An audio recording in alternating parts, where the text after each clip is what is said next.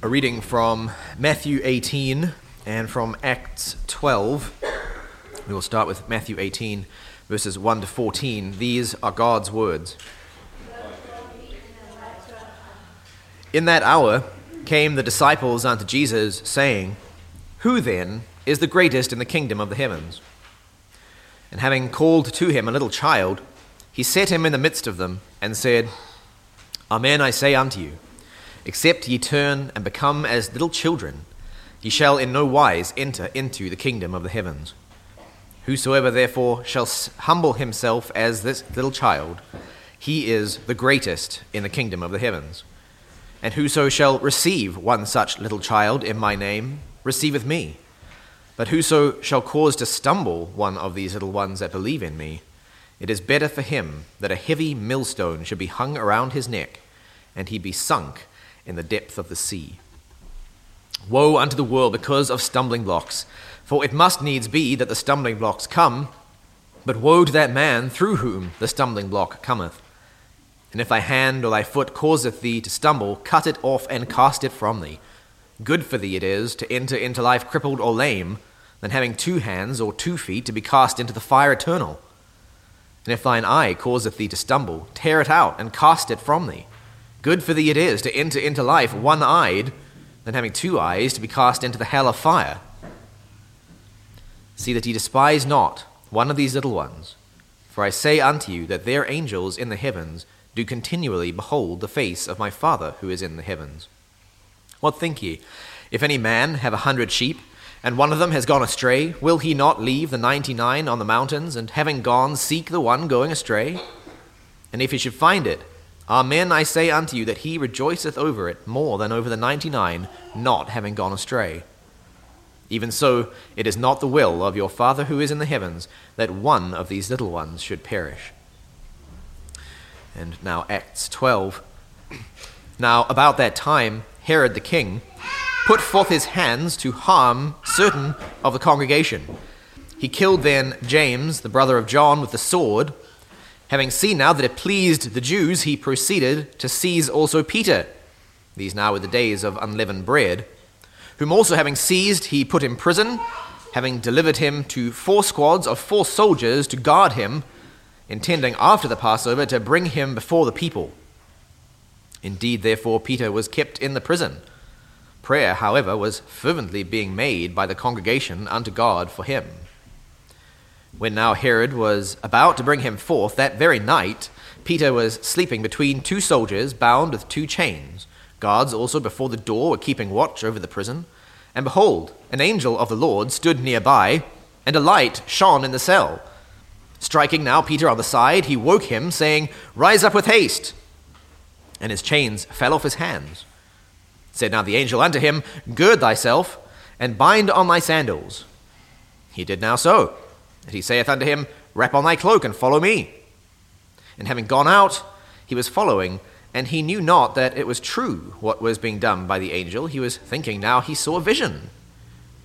Having passed through now the first guard post and the second, they came unto the gate of iron leading into the city, which by itself opened to them. And having gone out, they went on through one street, and immediately the angel departed from him.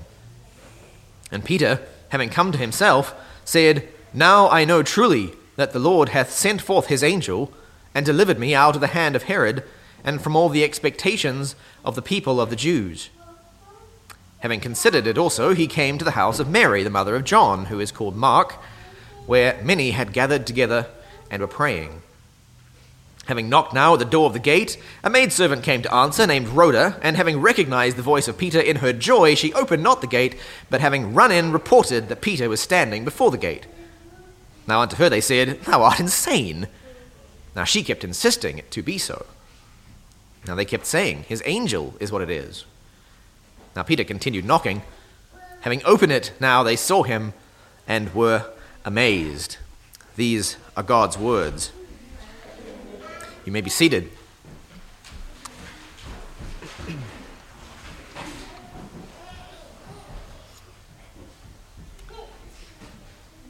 You may be wondering how I can possibly preach both of these passages in a single sermon, but the reason that we are reading them is not to investigate their full meaning, but rather because I want to spend today looking at a particular hermeneutical principle which will become important as we get into John 3.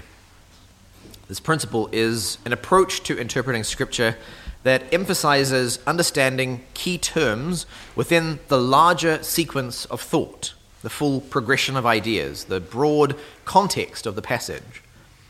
There's nothing very unique or extraordinary about this, but it is important to understand, and you will see this especially in John 3. This thought sequences approach is, in some ways, just an application of the analogy of faith, the principle that Scripture interprets Scripture. We are reading two passages today precisely because of this principle. You probably also remember the principle that confusion precedes insight. In other words, if something is puzzling, it might be a puzzle. We have looked at a couple of important examples of this in John. We've looked at what Nathanael was doing under the fig tree, and we've also asked why John records that the temple was 46 years in building. But sometimes things are puzzles to us, not because the Holy Spirit intended for there to be a puzzle in the text, not because he intended for us to learn wisdom by teasing it out, but rather because the original author and his readers knew something that we don't. They took something for granted that we don't even necessarily have on our radar anymore because we live in such a different time, such a different culture. We don't speak their language, we speak a very different language, and so on.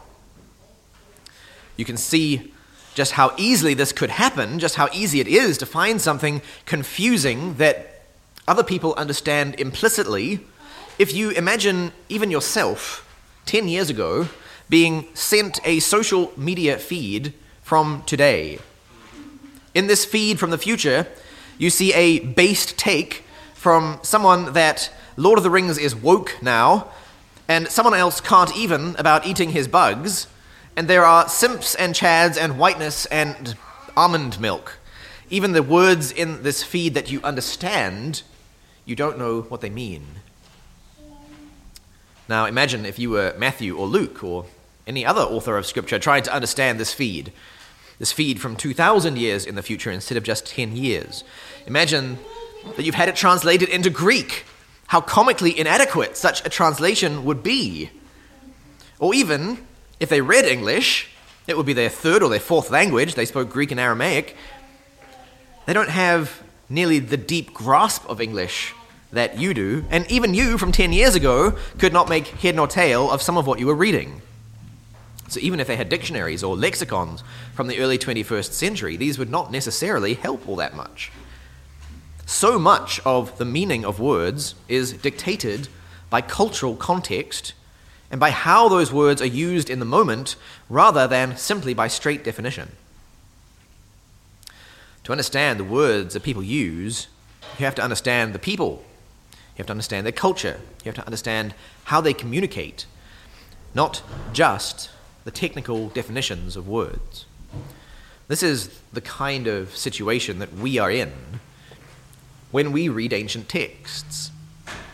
In fact, it is a testament to the grace of God that the Bible is so comprehensible to us, so easy to understand, a great amount of the time. Given what a remarkably different culture we live in, what a remarkably different language we speak, how remarkably different our conventions around communication are. The reason this is important is that there is a kind of approach to Scripture which certain people are tempted to, and I'm not saying any of you are necessarily, but you will probably come across this. This approach essentially recognizes the difficulty of interpreting Scripture, but then its solution is to turn to deep technical analysis of key words in the original languages. If there is a difficult passage, these kinds of exegetes, these people who work in this method, they won't start by trying to trace out the flow of thought in the passage. They won't ask how each idea connects and what they contribute to the overall meaning, what the overall meaning even is supposed to be. They instead pick out the words that they find hard to understand and they open their lexicons and their concordances and they start dissecting. They look for technical definitions. A very common example of this that you can find in uh, New Testament studies is the word love. You, you may have actually seen this. There is a, a faulty theology of love that even flows out from it, which we will to some extent investigate when we get to John 3:16. What happens is rather than looking for patterns of thought in scripture that reveal what love is, the word studies approach will dissect the specific Greek terms. And in Greek, there are three terms for love, two of which are the, the primary ones philia and agape. You've almost certainly heard of agape at least. And they will come to all kinds of confident conclusions about what these mean, and therefore what the particular passages mean where they are used. For instance, you may have heard that philia is brotherly love, while agape is a self sacrificial Godward love but you only have to read John, who is, I think, the unquestionable expert on love, to see that this distinction does not always hold true. If you look at John 21 15 to 17. So when they had finished breakfast, Jesus saith to Simon Peter, Simon Peter, son of John, lovest thou me more than these? And the word here is agape. He saith unto him, Yea, Lord, thou knowest that I love thee. And the word there is philia. He saith unto him, Feed my lambs. He saith to him again a second time, Simon, son of John, lovest thou me? And again it's agape. And Peter saith unto him, Yea, Lord, thou knowest that I love thee. And again it is philia. He saith to him, Feed my sheep. Then he saith unto him the third time, Simon, son of John, lovest thou me? And this time he uses the word philia. Peter was grieved because he said unto him the third time, Lovest thou me? And he said unto him, Lord, thou knowest all things Thou knowest that I love thee, and it is philia again. Jesus saith to him, Feed my sheep. Now, clearly, the way that Jesus asks, Do you love me? using agape, and Peter responds with, Yes, I love you, using philia, indicates that in actual usage, these words were interchangeable. It boggles the mind to try to find some kind of code to what is going on here where they're just using two words to refer to the same concept. And we'll see the importance of recognizing that different words can refer to the same idea when we get to John 3:16 especially again.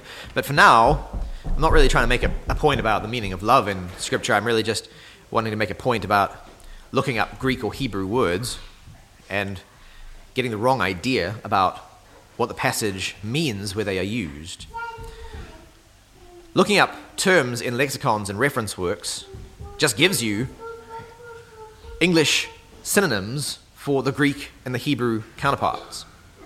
They don't unpack the concept for you, and they don't tell you how that concept applies in the specific passage that you are reading. For instance, we aren't actually any closer to understanding what the biblical concept of love is simply by looking at the definitions of love or even by seeing that agape and philia are used interchangeably. You can't derive the concept of love as God would have us understand it by consulting the dictionary definition of words. In Scripture, the concept of love is fleshed out in actions, in metaphors, in comparisons, in laws and commands, and so on. I am going to preach on what love is at another time. I'm just using that as an example here. I want you to see that the basic problem with the word studies approach is that the Bible is not a technical document. It is written largely by lay people and it's written for lay people in common language. And this means that rightly handling it, rightly interpreting it, is a matter of understanding how people communicate their thoughts, not of how linguistic scholars classify words. It's not that the words aren't important, rather, the words are tools for putting together the concepts which the author wants to convey.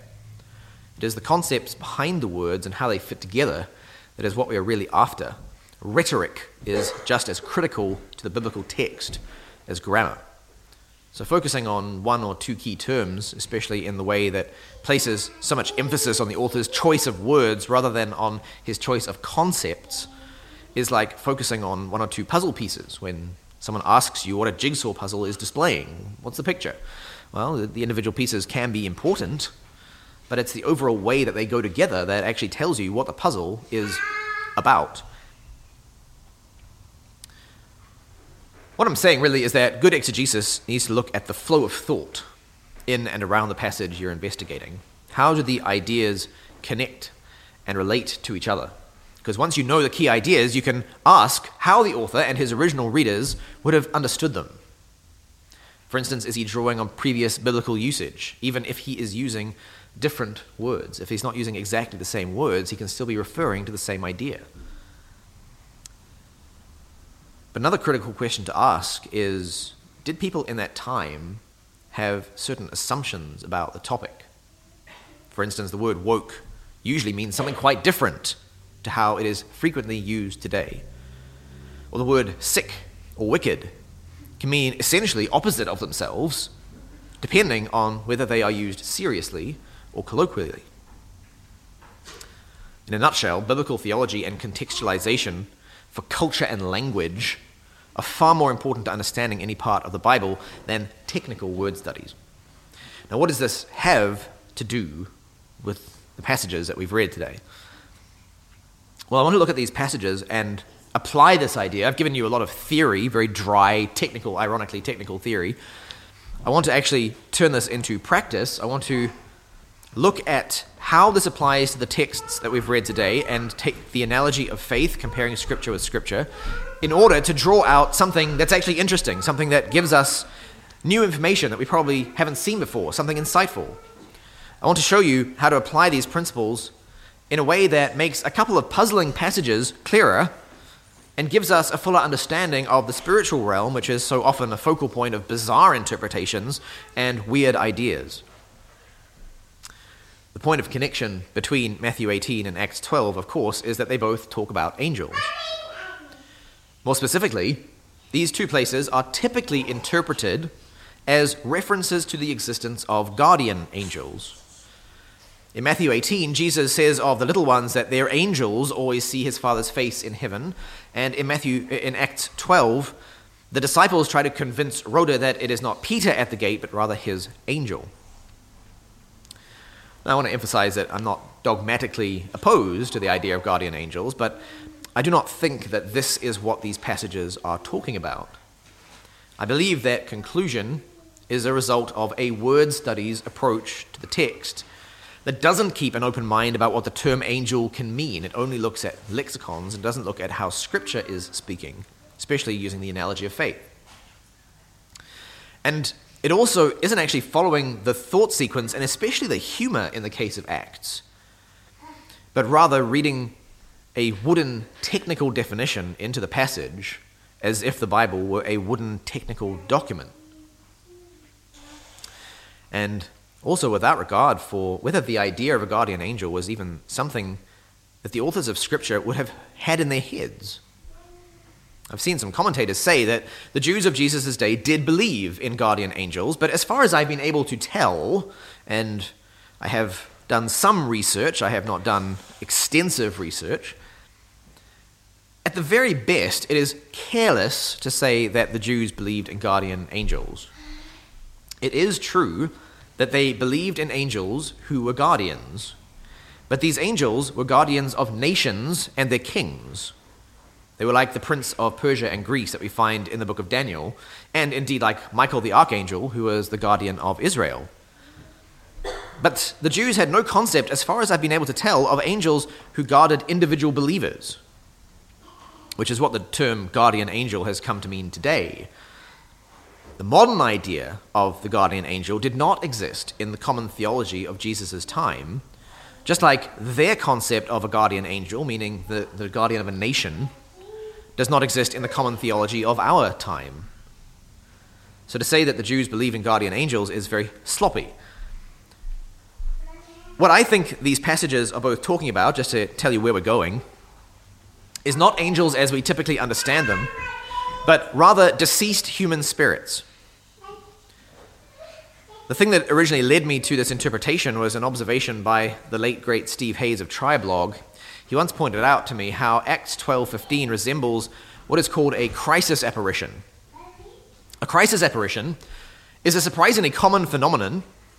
Some of you may even have experienced it, in which a recently deceased person appears to a friend or a family member, usually in normal bodily form, and usually within about 24 hours of them dying. And often the person who sees them does not realize that they have died. They don't realize that what they're seeing is an apparition at all. According to research by David Hufford, about 30% of people have experienced such an apparition. And that figure rises dramatically for certain cohorts, uh, like combat veterans. Combat veterans, over half of them, 58% of soldiers involved in combat, have had a comrade appear to them after they've been killed. Now, along these lines, let me make a brief aside. It's not connected to our text exactly, but a huge number of people in the West have various kinds of encounters. So we've got 30% of people have seen crisis apparitions, for example. But these are not the only kinds of things that happen in people's lives. People have all kinds of encounters with supernatural beings or supernatural events, and tragically, they think that they are the only ones. They're afraid to mention it to anyone else because they're afraid that people will think that they are crazy. For instance, if you present the symptoms, so called, of the Mara or night hag or succubus or whatever name you want to give it, if you tell a psychologist that you are experiencing a terrifying presence in your room, sometimes sitting on your chest while you're waking up or going to sleep, many of them, most of them in fact, will diagnose some kind of psychosis. And yet, somewhere around one fifth of people actually experience something like this to varying degrees and at varying times in their lives. And the same diagnosis of psychosis was true for a long time of crisis apparitions, where someone recently deceased appears to you.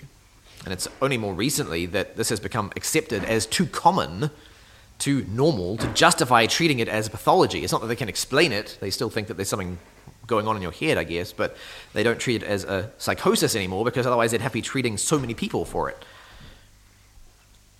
But of course, most people don't know this, and so if they have some kind of supernatural experience, they often suffer through it alone, thinking that they're abnormal. When in fact, other people they know might very well have gone through the same thing. And it is a tragic and shameful pastoral failure that churches of all places are not somewhere that people who have these experiences can turn for answers. Most pastors have nothing intelligent to say about this. In fact, I dare say most will assume that there is some other explanation and will not even seriously entertain the supernatural explanation or that supernatural experiences are common.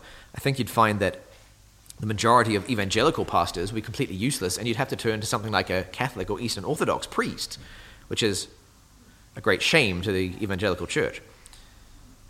Now, this is, again, rather beside my main point, but I want you to know that if you or someone that you know has experienced something like this, some kind of strange supernatural experience you can't explain, or you have just questions about these things, Redwood is a place where you can ask them, where you can talk about these things and receive thoughtful, careful answers that draw on Scripture and on common experience to explain these sorts of things. Now, returning to Acts, and the story of Peter standing at the gate, I was initially quite skeptical of Steve Hays' interpretation this might be a crisis apparition because I wasn't aware of any evidence that angelos, angel, was ever used this way in the ancient world. So my initial approach was, well, let's do a word study. Does the word angel, can it be used to refer to some kind of spirit apart from an angelic spirit, what we normally think of as an angel? I always assumed, as you probably do, or maybe did, that angels are supernatural beings, a little higher than us. Well, sometimes, as we know, sometimes uh, the word is used in Scripture just to refer to normal human messengers, but those guys are alive. However, as I was considering this question, I was providently, providentially reading Acts 23 8 only a day or two later, and I was immediately struck by Luke's comment that the Sadducees say that there is no resurrection, nor angel, nor spirit. But the Pharisees acknowledge them all. This is where Paul is having his dispute with the Pharisees and the Sadducees. In his commentary on Acts, C.K. Barrett makes the following observation about this verse quote, The statement that the Sadducees do not believe in angels or spirits, if taken in its most obvious sense, has no parallel, and indeed can have none for the Sadducees accepted the authority of the written Torah, and the Pentateuch contains many references to angelic and spiritual beings, in whose existence the Sadducees must have believed. It is not claimed that the Sadducees denied outright the existence of spiritual beings, they could not have done so. Only that they denied the existence of an interim state in which those who had died existed as angels or spirits, these being more or less synonymous terms. It is indeed impossible, in light of what we know about the Sadducees, to interpret Acts 23 8 in any other way. The terms angel and spirit are clearly being used synonymously to refer to the disembodied human spirit between death and resurrection. And in fact, although many translations say the Pharisees acknowledge them all, the term used here properly means them both. The Sadducees say there is no resurrection, nor angel, nor spirit, but the Pharisees acknowledge them both. So, in other words, Luke is saying the Sadducees not only deny the resurrection, but even the continuation of human existence after death in the form of the angel or spirit. The, Sadducees, the Pharisees, by contrast, acknowledge both the resurrection and the angel or spirit. I should note in passing that I am not suggesting we get wings when we die. Barrett also notes the comparison with Matthew and Mark's discussion of marriage in the resurrection. You probably remember that the Sadducees, who say there's no resurrection, they come to Jesus with this dilemma that they think proves their case. They think this puts Jesus in a bind. They ask him if a woman marries a man and then he dies without giving her children, and she marries his brother as per the law in order to get children in his name, and he dies as well without giving her any children. And then she continues this process seven times, having seven husbands and none of them give her children. Then whose wife will she be in the resurrection? And Jesus' response is Is it not for this cause that ye err, that ye know not the scriptures nor the power of God? For when they shall rise from the dead, they neither marry nor are given in marriage, but are like angels in heaven. Now, curiously, both Mark and Matthew specifically say that we rise from the dead like angels in heaven, not like the angels in heaven. When I started investigating this, I assumed that it referred to ministering spirits, um, the, the ministering spirits of which Hebrews 1.14 speaks, for example. And so when I recalled this verse in my head, one of the first places I went was to that verse, and in my head I recalled it as, We shall be like the angels in heaven. But it does not say this it says, like angels in heaven, and there's no definite article. I think subtle point is being made here because leaving off the definite article changes the meaning slightly. It no longer refers to those things that aren't like us, but could rather just be a general term for those who inhabit heaven. Moreover, in Second Temple Judaism, which is what the Judaism of the time is called because of the Second Temple, the book of First Enoch was very influential, and in First Enoch 51 4 to 5, where it speaks of the righteous believers in the eschaton, it says, In those days the mountains will skip like rams, and the hills spring like lambs, satisfied with milk, and they will all be angels in heaven. Their faces will shine with gladness, because the chosen one has arisen in those days. Now, don't get me wrong, I'm not suggesting that First Enoch is on the level of Scripture. It is quoted in Scripture, but it is not itself Scripture. I'm just showing you that the way in which the term angel is used, and maybe I'm belaboring the point, but I've found some people to be resistant to this idea. The way in which the, the term angel is used in the culture of the time, the culture of Jesus' day, certainly allows for it to refer to human spirits. This is called the semantic range or the semantic domain, the various things that the term angelos can mean. I think it is clear that the semantic range can include human spirits, even though this is not how we think about the term angel today. In fact, it makes good sense that it includes human spirits because the word initially meant a messenger, regardless of their nature. You know that in the New Testament, for instance, sometimes the word angel just means a human messenger. Now, crisis apparition would certainly fit into that semantic domain, that semantic range, because the person who has just died is acting literally as a messenger to someone that they know, delivering some final message, saying one last goodbye. Now, this interpretation is reinforced by how neatly it solves four otherwise very thorny questions with Acts 12. These may have occurred to you. Firstly, why does Luke describe the angel who liberates Peter as an angel of the Lord rather than as the angel of Peter. If there is a specific angel assigned to protect Peter, a guardian angel, and Luke speaks of him just a few verses later, surely we should also expect that he will be the one to get Peter out of jail. He is Peter's guardian angel, after all. On the other hand, if the second angel, the one the disciples think is at the gate, is actually meant to be a crisis apparition, the distinction makes good sense.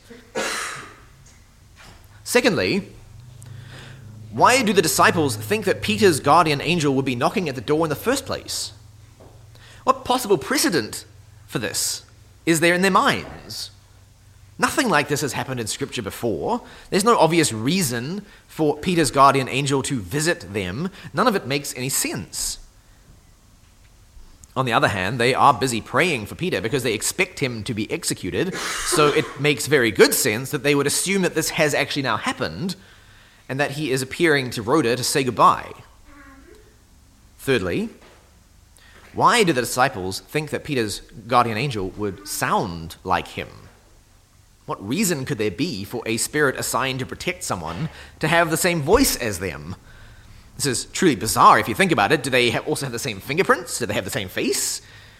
What's the idea here?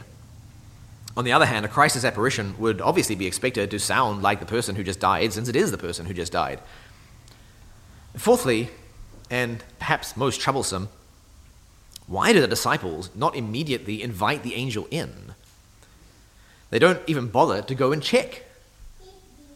But if they thought that there was even a small chance that this was a ministering spirit, they would certainly not have acted in such a way.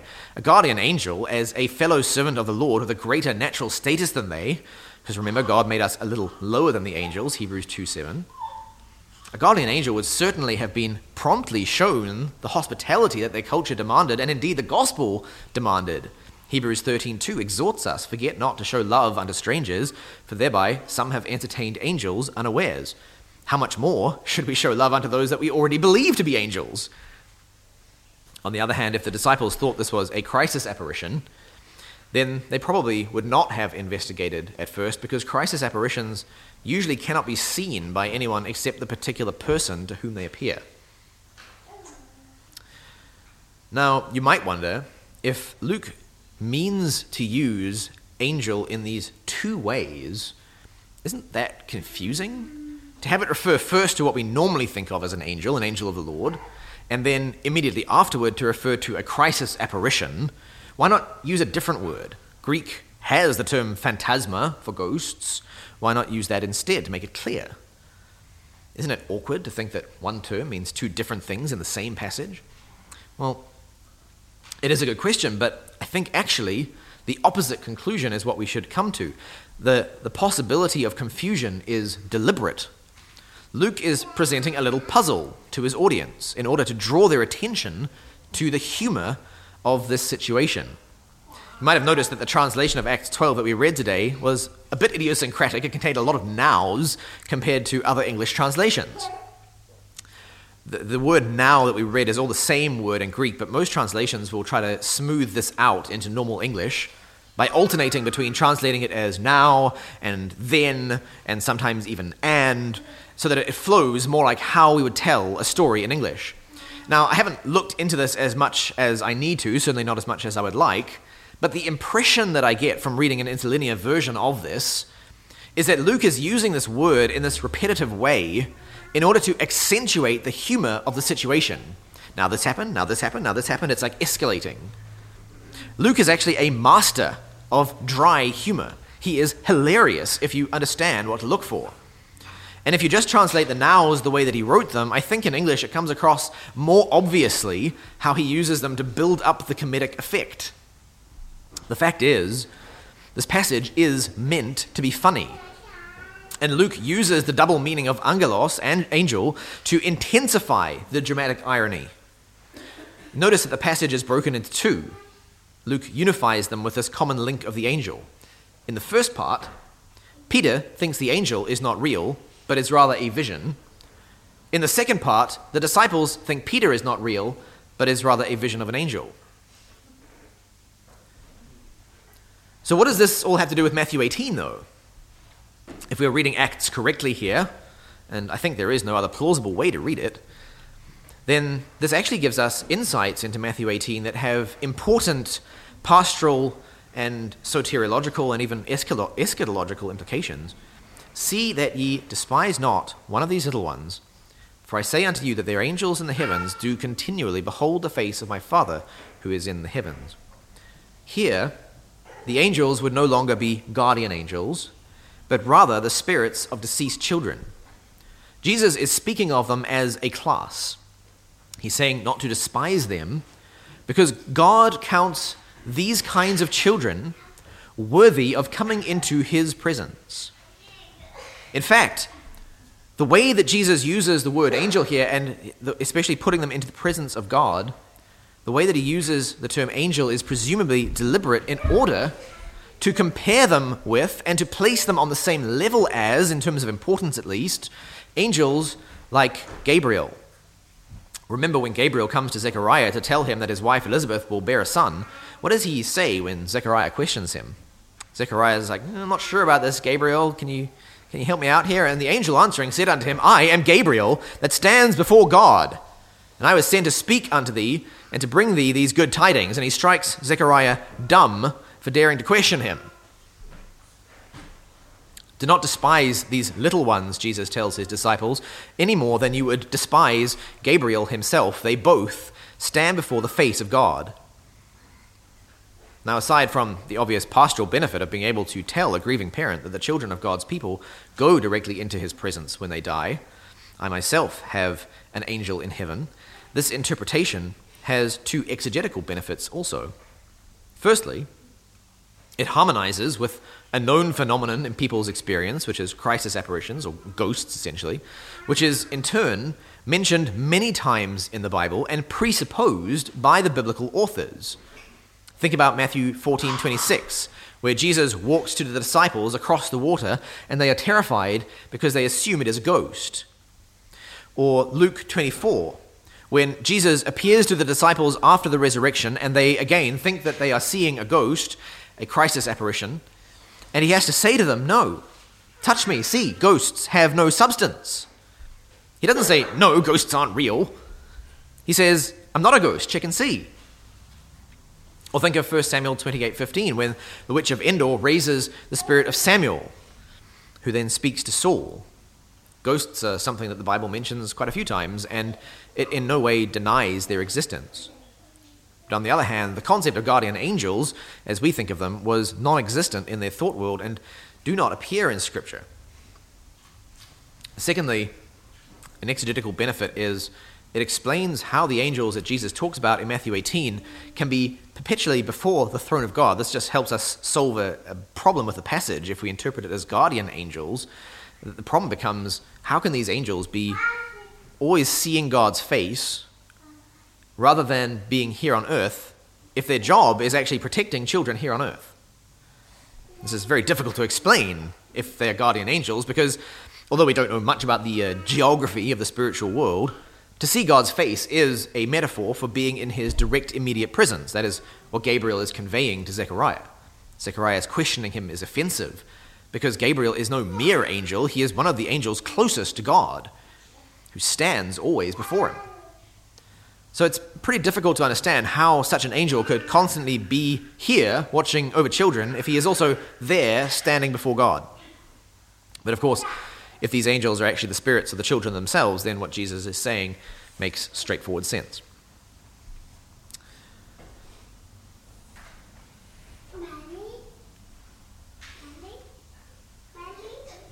What then shall we say?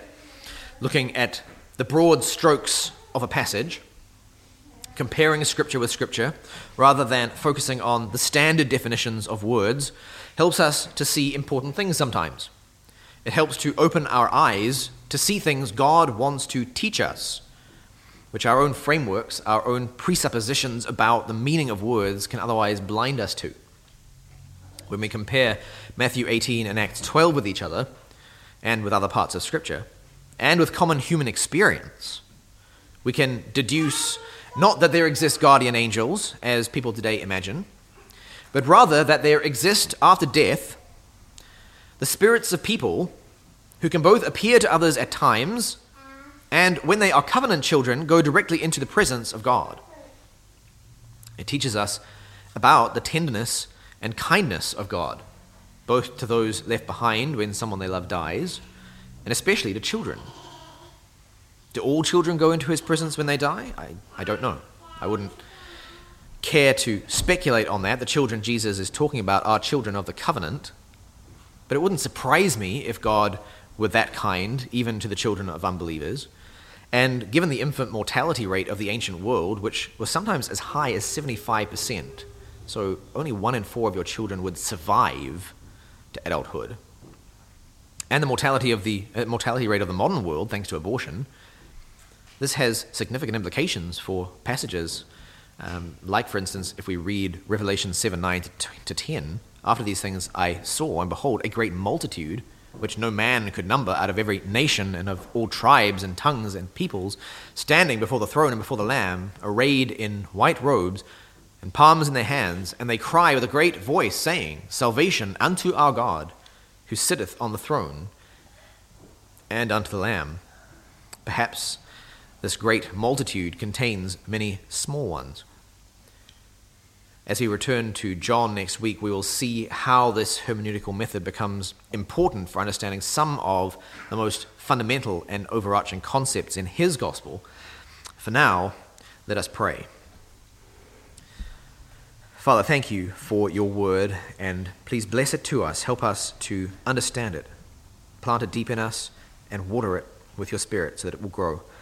Help us to appreciate you more through the depth and complexity of what we learn. Help us to learn to read what you have given us more deeply. But thank you also that what you have given us is so easy to understand in so many ways when it could be so hard. Please be with us as we go into the world and help us this week. In Jesus' name, amen.